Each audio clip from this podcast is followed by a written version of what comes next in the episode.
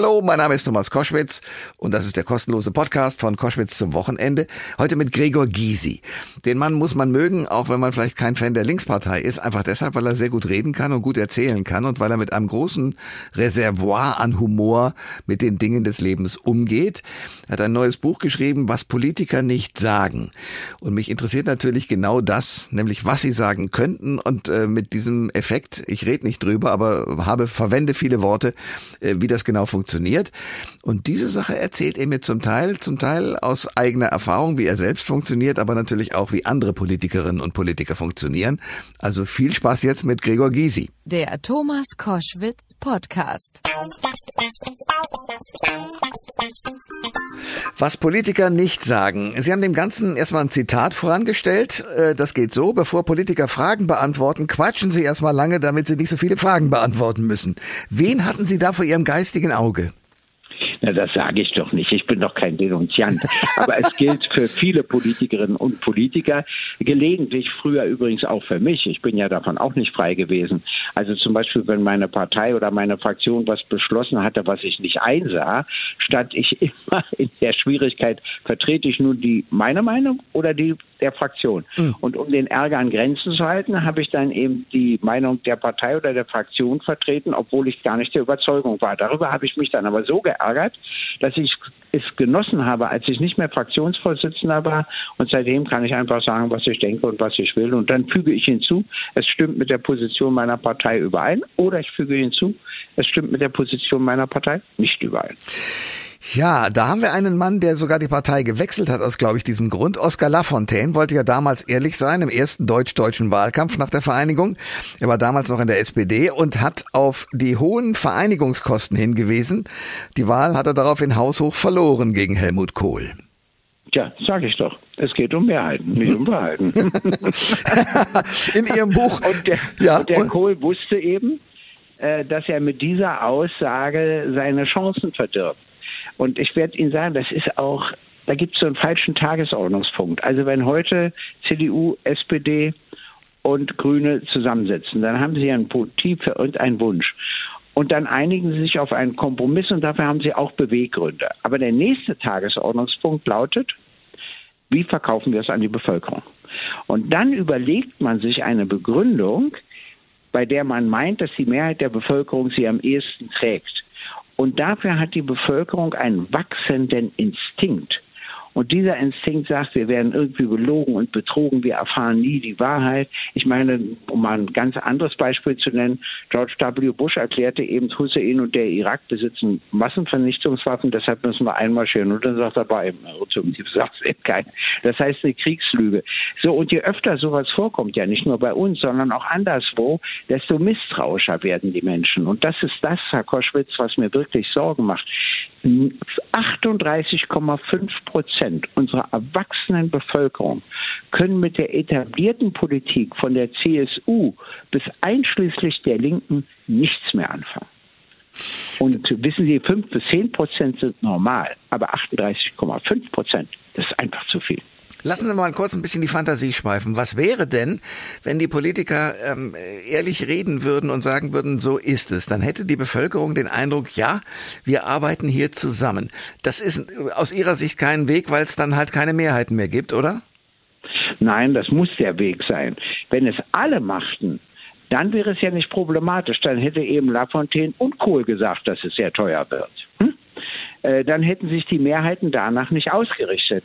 Das Problem ist immer, wenn das nur einer oder wenige machen und die anderen machen es nicht, dann ist derjenige, der es macht, im Nachteil gegenüber den anderen. Und deshalb bürgert es sich so ein, dass man sich eben nach Mehrheiten richtet. Und äh, das merkt man dann auch an einer bestimmten Art äh, zu argumentieren. Also ich sage mal ein Beispiel. Stellen Sie sich mal vor, ich wäre jetzt Bundesverkehrsminister. Äh, hm. Und ich bin natürlich für eine generelle Geschwindigkeitsbeschränkung auf der Autobahn. Und die Autoindustrie würde mir aber Dampf machen, was das Zeug hält. Weil sie sagen, dann brauchen wir die schnell nicht mehr herzustellen, die werden ja nicht mehr gekauft. Na, und weiß ich was alles. So, dann würde ich mich hinstellen und sagen, also ich bin für eine generelle Geschwindigkeitsbegrenzung, aber ich will Ihnen mal sagen, welcher Druck auf mich ausgeübt wird. Und dann wird auch gesagt, dann bauen wir Arbeitsplätze ab, dann entsteht Arbeitslosigkeit. Es ist also nicht so einfach. Ich werde aber den Weg gehen und zwar in Folge folgenden Schritten. So, dann würden die Leute auch verstehen, in welcher schwierigen Situation ich bin. Aber natürlich, unser Bundesverkehrsminister stellt sich sagen, ist ja gar nicht bewiesen, dass es dadurch wirklich weniger Unfälle gäbe und so weiter. Also sie reden Unsinn, äh, nur um den Druck, unter dem sie stehen, nicht angeben zu müssen. Und das finde ich falsch.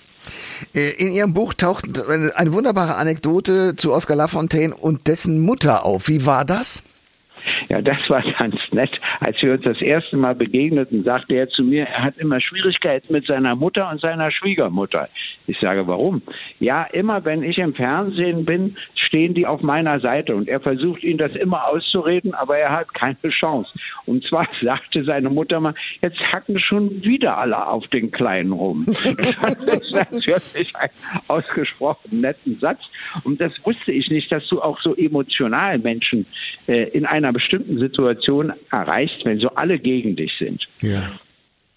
Und das hat er mir erzählt. Das hat er mir natürlich, also da war er noch Vorsitzender der Sozialdemokratischen Partei Deutschland und hat es mir natürlich mit einem Schmunzeln erzählt, weil er es ja auch ein witzig, bisschen witzig fand, wie seine Mutter und seine Schwiegermutter reagierten.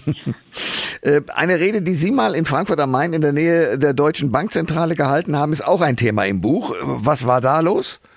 Naja, also, äh, da war während meiner Rede schloss die Deutsche Bank, die da ihr Gebäude hatte. Und alle Mitarbeiterinnen und Mitarbeiter kamen raus und blieben einen Moment stehen, um mir zuzuhören und blieben bis zu Ende.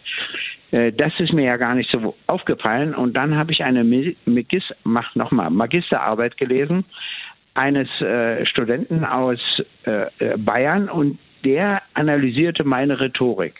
Und das habe ich bis Seite 7 gelesen, dann habe ich aufgehört, werde Ihnen noch gleich erklären, warum. Und da schrieb er, dass er auf dieser Kundgebung war. Und dann schrieb er, dass die Leute rauskamen, die ja ganz bestimmt gar nicht meine Überzeugung teilten und keiner konnte gehen. Und dann hat er sich überlegt, warum keiner ging. Und dann fiel ihm auf, dass ich scheinbar keine Rede halte, sondern ein Gespräch führe. Und aus einem Gespräch verabschiedet man sich nicht. Das ist interessant, weil mir das nie aufgefallen war. Nachdem ich das aber gelesen hatte, fiel mir das auf. Ich stelle Fragen, ist übrigens eine besonders äh, attraktive Methode für ein Gespräch, weil ich ja die Fragen selbst stelle und auch selber beantworte. Das ist immer sehr günstig. Das ist immer sehr günstig. Ja. Aber davon abgesehen, ab Seite 7 fing er an, meine Adjektive und Verben zu zählen. Und da habe ich gesagt, da muss ich aufhören. Weil sonst komme ich völlig durcheinander. Wissen Sie, wie der Tausendfüßler, der gefragt wird, wie er das mit tausend Füßen macht, und da kann er nicht mehr laufen. Ja, hm? nachvollziehbar. Nachvollziehbar. Äh, kann man reden lernen? Ja, man kann reden lernen, wenn man entsprechend herausgefordert wird. Ich denke schon. Also mein Vater war ein begradeter Rhetoriker und wenn ich als Kind was sagen wollte, musste mir schon etwas einfallen. Hm. Dann wurde ich Rechtsanwalt. Da war das zum Beispiel üblich in Strafsachen, dass der Staatsanwalt plädierte und ohne Pause war gleich danach ich dran. Und das bei 18 Anklagepunkten.